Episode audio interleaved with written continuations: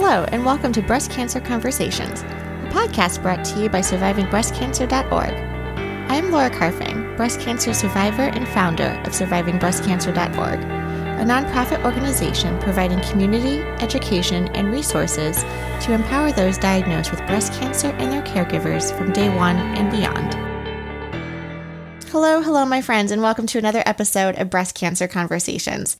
I am so excited that you are joining us. If this is your first time, welcome. If you tune in week after week, I am so glad you are here yet again for another entertaining episode of Breast Cancer Conversations. Before we get started, I would love to send out a huge thank you to all of our donors, supporters, and sponsors for making our podcast possible, specifically GE Healthcare. Because of GE Healthcare's support, we've been able to go out and find experts in the field and bring you the latest and greatest in content. Where do I even begin? I am so excited for today's episode. I am joined with Dr. Dibble and Dr. Rauch. Dr. Dibble is a radiologist, fellowship trained in nuclear medicine and molecular imaging with expertise in breast cancer imaging. She is an assistant professor of diagnostic imaging at the Warren Alpert Medical School of Brown University. Dr. Rauch is a professor of diagnostic radiology at the University of Texas MD Anderson Cancer Center. She holds a dual appointment in the abdominal and breast departments. Dr. Rauch is the director of molecular breast imaging and the director of the functional imaging lab. Dr. Rauch is a recognized researcher with a focus on the use of advanced functional imaging modalities and quantitative imaging for development of novel imaging biomarkers to improve risk stratification therapy planning, and endpoint evaluations in patients with breast cancer, rectal, and cervical cancer. Today, we take a deep dive into all of the technology around breast cancer screenings, from MRIs and the traditional mammography to ultrasounds and MBIs. It's all here for you today in our episode. The most common supplemental screening modality is ultrasound, but that's not because it detects the most cancers of all those modalities. In fact, it probably detects the least of those modalities we've mentioned, with the exception of of 3D mammograms, which detect a little bit more than 2D mammograms. But we don't really consider that a supplemental screening modality. That's really becoming the standard of care for women to get 3D mammograms now. Actually, the way how molecular breast imaging started originally was that this technetium 99 sestamibi is cardiac agent. It was used for patients, you know, who are going cardiac stress test by cardiologists you know, that's something that has been going for, you know, decades. And what they noticed that when they were doing this cardiac stress test and imaging heart, that they found lesions in the breast, that something would light up in the breast. There's this idea that women are get very anxious at being called back from a screening mammogram or needing to have follow up, which is certainly true. But I most women that I talk to tell me they would rather be safe than sorry. Welcome to the conversation. Thank you both for joining us. Thank you so much for having us. Happy to be here. Happy to be here. Thank you. Dr. Dibble, let's start off with you. If you would like to introduce yourself and where you're calling sure. from. Sure. So I'm a radiologist and I work at the Warren Alpert Medical School of Brown University in Providence, Rhode Island. And I, after my radiology residency, I did a fellowship in breast imaging. So that is, you know, mammograms, ultrasounds, breast MRI, breast biopsies, that sort of thing. And then I went on to do another fellowship in nuclear medicine and molecular imaging, um, which is sort of uh, different from other kinds of radiology because it's really looking at kind of function and kind of metabolism as opposed to anatomy, which is what a lot of the other types of imaging we do um, is looking at. Um, and so now I practice in both breast imaging and, and nuclear medicine and molecular imaging at Brown um, and do some research in those areas, particularly related to breast cancer. Wonderful. Thank you. Dr. Rauch, can I turn things over to you? Happy to do so. Um, I actually did two residency. You know, I, uh, Dr. Dibble was talking about doing um, residency in radiology and then additional training in nuclear medicine. I actually did residency in nuclear medicine, and I also did residency in radiology.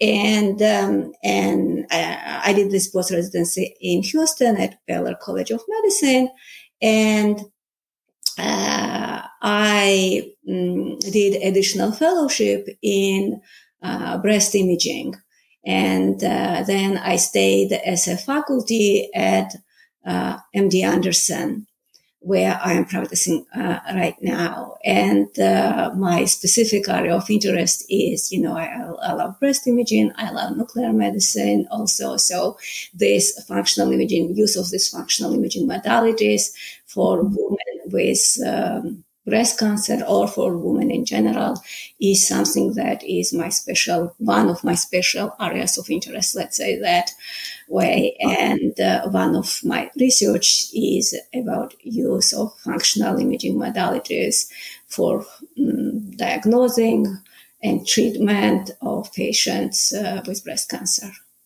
Wonderful. Thank you. So we clearly have the experts here with us today. And I'm excited because, you know, when I think about breast imaging, I was diagnosed at the age of 34 and I did not have any, any history of breast cancer. I didn't even have my very first mammogram yet.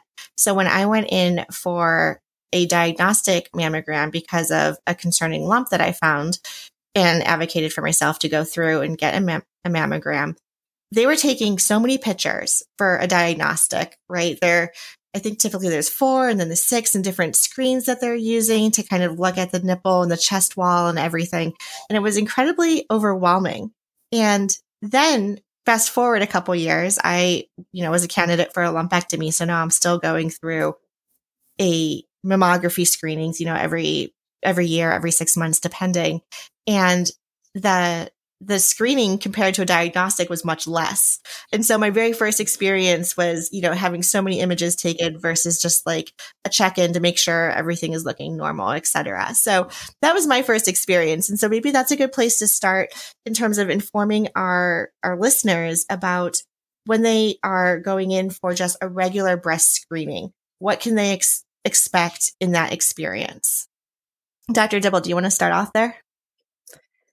Yeah, I'm happy to answer that question. So, screening mammograms are for patients who have no symptoms at all. So, no lumps, no pain, nothing um, of any particular concern. They're just sort of there to get um, to get screened for breast cancer. Um, and we recommend that for women at average risk, they start doing that at age 40, and they do that every year. Um, and so when they come in for their screening mammograms, they'll will typically interact with the mammography technologist. And the technologist will bring them into the room and they'll get typically two pictures on each of each breast, right? One, we call it in the craniocaudal view, and then one kind of from a lateral view. And then that's it. They'll go home, and then usually, you know, that day or the next day or a couple of days later, their mammogram will be read by the radiologist, and then their report will be ready for them. And that is different from a diagnostic workup, like you were talking about, where if a patient either gets called back from their screening mammogram for something that looked a little suspicious or a little bit of a change on the screening mammogram, and we need to do additional images, or any patient that has any kind of a, a symptom or is being very followed very closely for some particular finding, they would have diagnostic imaging, which means that um, they would have either mammogram and or ultrasound um, done for their diagnostic workup where we do some extra special kinds of views with the mammogram to try to get a better idea of what's going on. Um, and then depending on the finding they may have an ultrasound as well. And then they typically will get their results at the time of their exam from the from the doctor. So a couple of different things with diagnostic imaging. So this all happens in real time while the patient is there. The doctor will look at the images and then make a decision and follow up. Yeah in real time yeah, exactly. And we we may or may not actually speak with the patient depending on kind of what we're seeing. Um, but you know, if a patient comes in with a say a palpable lump, pretty much they're always going to see a radiologist who's going to want to come and examine the patient him, herself or himself and scan the patient um, directly. So that's not something that would happen during a screening workup. And I'm always curious too. So, what are you looking for when you're looking at these images? Because, you know, I think, and there's probably so many of us on on the call listening and you know we're we're lying there we're vulnerable and you kind of get this like x-ray image of your breast tissue. And i'm always trying to look at it and be like what do i see? What do i see? I know nothing. I i can't see anything right? I see you know a lot of white cloudy areas. I see some I, I, know they're not veins, but like I see like lines, they look like spider webs. Um, you know, and then I also try and like read people's faces. I'm like, okay, do they see something? Like, are they going to give me a clue? so tell me a little bit about in your line of work, uh, behind the scenes, not in front of the patient, when you are looking at the actual images afterwards. Can you give us a sense of of that that work and what you're looking for? Yeah, sure. So on the mammogram to start with, we so one of the most important things is comparing it to prior imaging. So if the patient is you know has had a few years of screenings before, we always want to make sure we have those available to us because we're looking for any changes.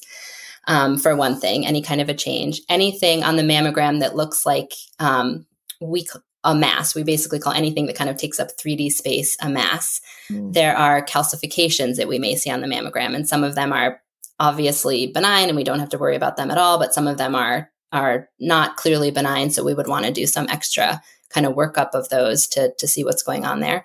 Um, and then other kind of subtle things like architectural distortion, which looks like sort of the tissue is almost pulling in a certain area, like pulling to mm. a certain point. That can be a very early sign of cancer. So there's a lot of kind of subtle findings that we that we look for when we're looking at the mammogram. And you alluded to kind of the the gray and the white and the black of the mammogram. So it's basically an X-ray.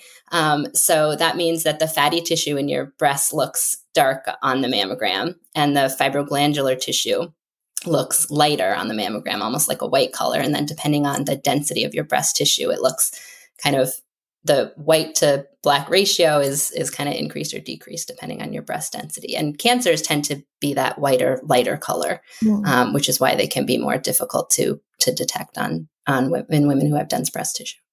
Absolutely. And that's a great segue, Dr. Welsh. If I can ask you to kind of expound upon that and let us know what do we need to know about our dense tissue, breast density? Um, is that something that women should be aware of um, going into you know breast screenings? Uh, that's excellent question, Laura. Because yes, definitely, women have different density of their breast, and we have even different categorization of the mammograms depending on the how dense their breast is. And when we talk about dense breast, we talk about this ratio black and white that Dr. Dibble was describing. So more white denser your breast is. That means that you have higher amount of the fibroglandular tissue and your mammograms looks whiter, which that's what we call denser breast. And why, uh, and why it is important? As Dr. Dibble just mentioned, you know, the cancer also looks white. So if you naturally have denser breast, you have more white on your mammogram. And if there is a cancer, which also usually looks like white, it is more difficult to detect.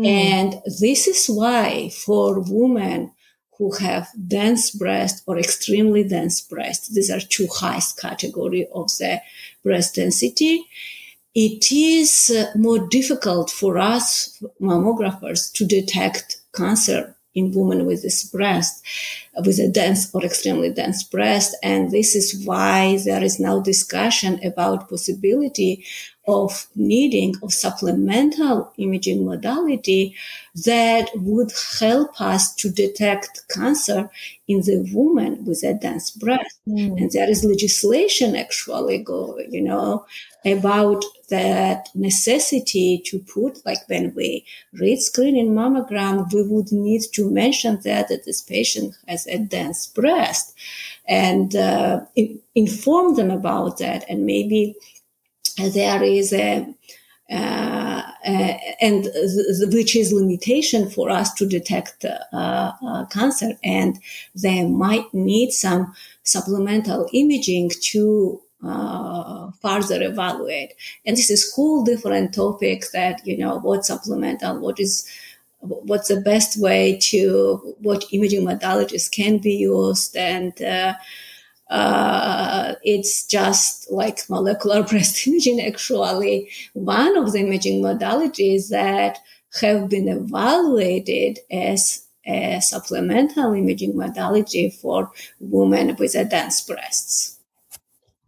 Yeah, that was exactly going to be my next question when we think about supplemental imaging, right? Is is that kind of a blanket term to be used in terms of ultrasound or MRI or molecular breast imaging, or is it specific to one of those modalities? it's more like blanket term. It like, could okay. be ultrasound, it can be MRI, it can be molecular breast imaging. Yes. So in your experience, you know, you know, Dr. Dibble got us to this point. She's like behind the scenes, she's looking at these images, she's identifying whether or not the patient has, you know, dense tissue and or if there's reason for concern. Dr. Rauch, at this point, how would you make a determination in what the next supplemental um, imaging should be? How do how do you discern if it should be MRI or molecular breast imaging or an ultrasound? Okay, that's a good question because there is no answer to this question. There is no official approved or recommended supplemental imaging modality for women with advanced breasts. You know. Okay. So that's a big question for debate. This is big question for research, and uh, you know, w- because that is something that has been actively debated and studied in the uh, breast imaging uh, community, and. Um, there is, you know, I would say no right answer to that. Uh, Dr. do you agree? I agree, but I would add unless a woman is at high risk for yes, breast cancer, and then there is consensus that the supplemental screening modality should be MRI. Okay. So any so that's defined as a woman with a, a calculated lifetime risk of greater than 20% compared to the average risk, which is 12%. And so there are multiple you know models for calculating a woman's or a person's lifetime risk of breast cancer um, and if one of those models kind of comes puts you above 20% then you should really be getting screening with mri in addition to screening with mammography but there's for everybody under 20% which is the majority of women right it's about about 85% of women are not high risk that that's where we kind of get into that gray zone right Right. So there's understanding if you're at high risk. There's understanding if you have dense tissue. And I'm sure there's also, you know, resource restrictions as well. And what hospitals have access to some of these technologies um, plays a factor, I'm sure, and insurance. I mean, there's so many layers, I think, when we're trying to get the right. best healthcare for ourselves. That's absolutely right. I the most common supplemental screening modality is ultrasound, but that's not because it detects the most cancers of all those modalities. In fact, it probably detects the least of those modalities we've mentioned, with the exception of, of 3D mammograms, which detect a little bit more than 2D mammograms. But we don't really consider that a supplemental screening modality. That's really becoming the standard of care for women to get 3D mammograms now. So, ultrasound just happens to be relatively inexpensive, and it's very easy for breast imaging divisions or departments to kind of work it into their regular workflow. We already are doing breast ultrasounds you know, it's easy for patients to undergo an ultrasound. Um, so it's kind of very easy to just incorporate into your clinical workflow. So, and we know that we do detect a few additional cancers per 1,000 women screened with ultrasound. So it's a reasonable, you know, supplemental screening modality, but some of these other more functional modalities definitely do pick up some extra cancers that ultrasound and mammography do not. Can you explain to us a little bit about false positives? This is a term I hear and some concerns people have about these various modalities and supplemental screenings, et cetera, and the potential of receiving a false positive. What does this mean? Can you break this down for us? Yeah, so that's that's a great question and false positives has been one of the big reasons why some of the um, some of the recommendations sort of haven't haven't said that you need to start at age 40 and, and screen every year like USPSTF, mm. which they just came out with their updated out. draft update guidelines, right? Where they now finally say, yes, start at age 40, but do it every other year. One of the big reasons for that is this concern of false positives. But most of us in the kind of breast cancer community um, are not as concerned about that because what that typically means is that someone would so, say you got called back from your screening mammogram, you have to get some extra pictures. The vast majority of the time, it, it turns out to be nothing. Um, or it's possible patients may need to get you know follow up like every six months for a couple of years kind of thing or may have to undergo a needle biopsy that turns out also to not be cancer so those are kind of the false positives with the most common one being you come back in you get some extra pictures and are told that everything is fine So I think the there's this idea that women are get very anxious at mm-hmm. being called back from a screening mammogram or needing to have follow up, which is certainly true. But I most women that I talk to tell me they would rather be safe than sorry, right? One hundred percent.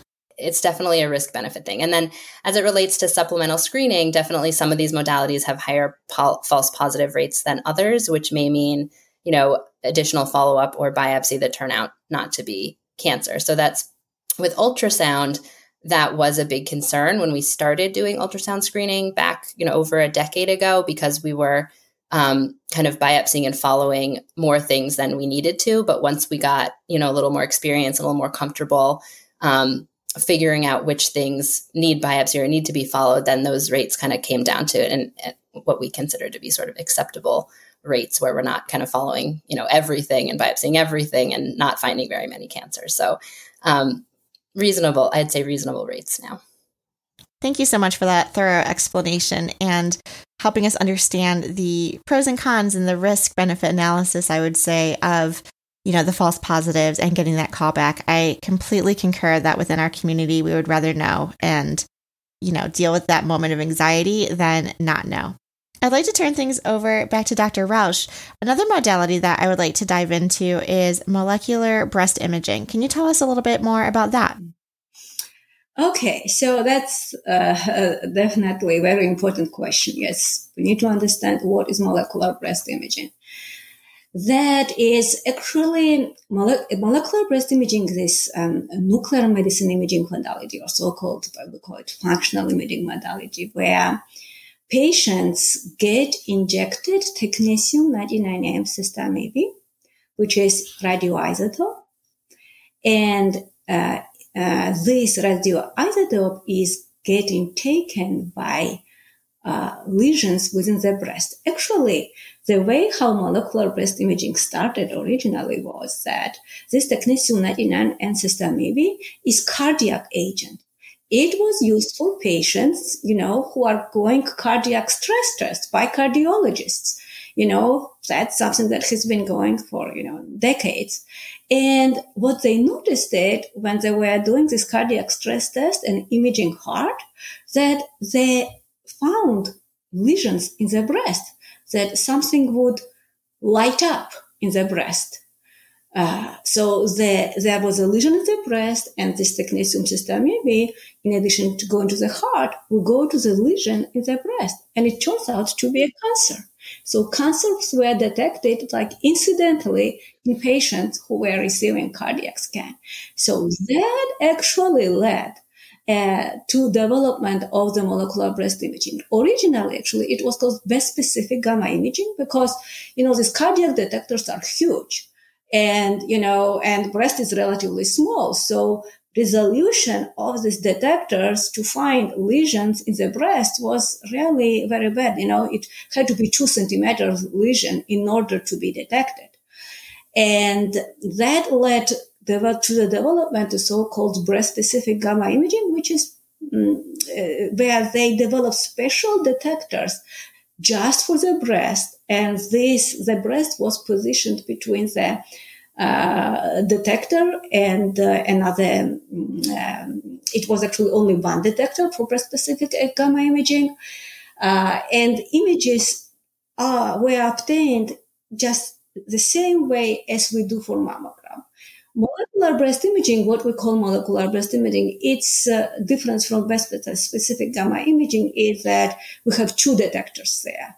In breast specific imaging, there's only one detector. In molecular breast imaging, we have two detectors practically, and type of the detectors are also different. And the breast is positioned between these two detectors just the same way as for mammogram. So we have this craniocaudal view, MLO view. So comparison with mammogram is very uh, easy. And what's most important, there is high resolution it's dedicated breast imaging now and we can see very small lesions you know like resolution is going to a few millimeters so very small lesions can be seen with uh, molecular breast imaging Mm, and the difference I would say from mammogram is that it takes longer to obtain these images. So for each um, view, mm, it takes about eight to 10 minutes. Uh, eight, and when we do for the two breasts, all uh, length of the imaging is about uh, 40 minutes because we need to do two views for each breast, eight to 10 minutes uh, for views. So it gets about 30 to 40 minutes of uh, imaging time. And final images that we see, they are functional images. So if there is a lesion in the breast, this technetium sestamibi gets accumulated in the breast and it's just like flash bulb, you know. And what is also um, um, important for molecular breast imaging, the breast density that we are talking about does not matter because, you know, this uh, technetium is accumulated in the lesion irrelevant of the density, if it is very dense or not dense at all, the detection of this lesion does not depend on the uh, uh, presence of the fibroglandular tissue or of this whiteness that we see on mammogram. So that makes is, I would guess, special, and this is what makes it so helpful, uh, especially for women who have dense breasts. Of course. And so, you know, I think the easy follow up question is well, if it's easier to see these lesions, why aren't we all doing this? Right.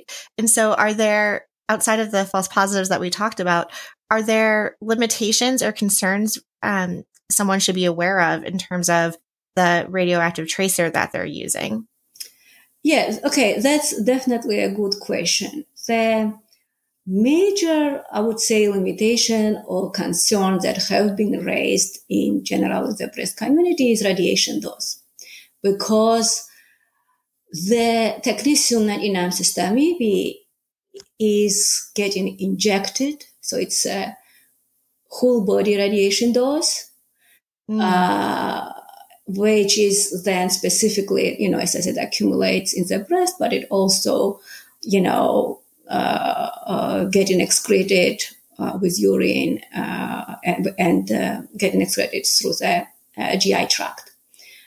so, and the concern about the radiation dose, which in general is higher than mammography, uh, has been something that um, has been raised in uh, breast imaging uh, community and uh, mm, there has been work done on it where we decreased the dose of technetium 99 sestamibi that has been administered. We started with 20 millicurie. Now we are doing 8 millicurie. And now there is a work on actually halving this dose to the oh. uh, 4 millicurie. And with decrease of this dose, this uh, radiation dose uh, will is actually coming closer and closer to the dose, uh, radiation dose uh, of the uh, DBT. yeah, that's great to hear. Yes, so that is something uh, active work has been going on now to decrease this radiation dose. So it is acceptable uh, by the uh, breast imaging community. Wonderful. And so I'm trying to connect some of the dots here too, because hearing your explanation of molecular breast imaging. And as someone with dense tissue, I want to go back out and say, okay, enough with the mammograms. I just want to get these MBIs. But I think what we were talking about earlier is that this falls also under that category of supplemental imaging. If I understand that correctly, that you would ha- still have your your mammography screening, and then in the event that there needs to be follow up, you could ask your doctor if they would do an MBI also. Is that Am I making those dots correct or am I missing something there? Uh, so um, there uh, practically there are two ways to use of molecular breast imaging.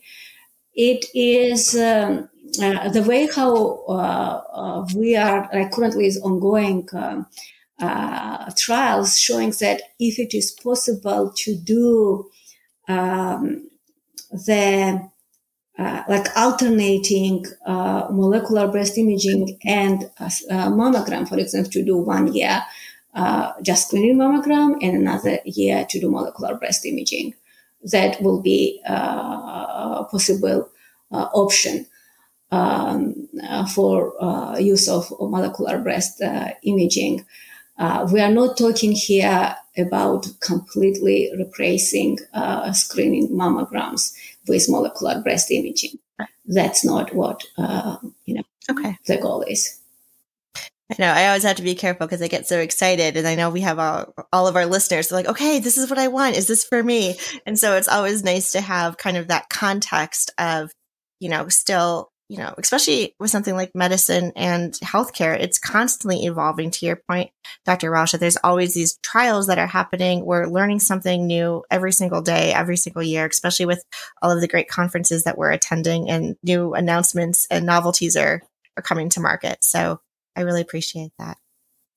Dr. Dibble, is there anything else we haven't covered that we should let our listeners know in terms of, you know, empowerment, understanding our breast health, understanding the different modalities that are out there and the role nuclear medicine plays in screenings and diagnostics?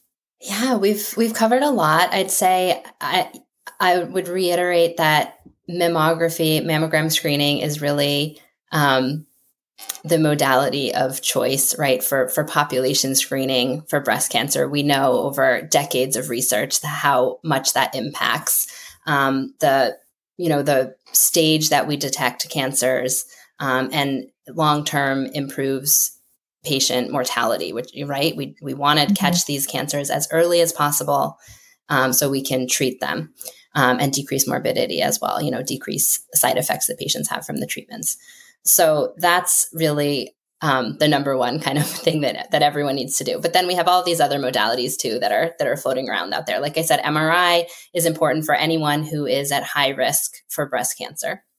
And then we have these other supplemental screening modalities that that um, like ultrasound for women with dense breast tissue, like molecular breast imaging, um, like contrast enhanced mammography, that some things like especially molecular breast imaging and contrast enhanced mammography and something like abbreviated MRI, which might be used for supplemental oh. screening. That really your access to those may really depend on where you are, right? What the mm-hmm. institution has to offer for additional screening or supplemental screening. So those type those things are not available everywhere. Um, right now, there are about 30 sites that are using molecular breast imaging in clinical practice. So it's not like every hospital is doing this. Um, so whether or not you can you can get this may largely depend on where you are and what what your hospital is offering for you know for additional imaging, particularly in the setting of of um, women with dense breast tissue. Sure. Oh, thank you, Dr. Rauch. Any concluding words that you'd like to leave our listeners with? Uh, I guess you know I would, I would uh, first I would like to thank you for inviting us and to be part of this pod- podcast uh, definitely I can see how confusing it can be be a patient and there are so many you know new modalities that are available and there is such a even you know maybe confusion especially for somebody who is trying to figure out what is best for them. And um, uh, it's um, I, you know and about specifically uh, you know, for molecular breast imaging, which is, you know, functional imaging modality, and uh, it is not available everywhere.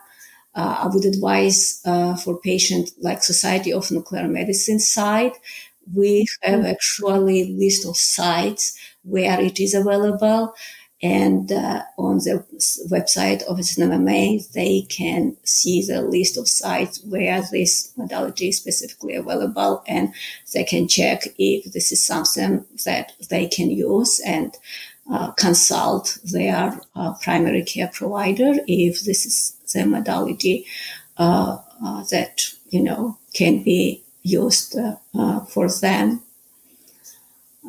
That's a really great point. I'll definitely link to um, the SNMMI website. And then I think you were also mentioning any like clinical trials and stuff too. Like if there's any resources that you think um, our breast cancer community would benefit from, please feel free to send me an email afterwards and I'll include them in the uh, description of this podcast and make sure that we get um, the information into the hands of the people who need it most. So I appreciate you guys taking the time uh, this weekend to be on our podcast, Breast Cancer Conversations, and sharing your expertise and advice and really breaking down some complex topics to answering all of my questions. So thank you so much.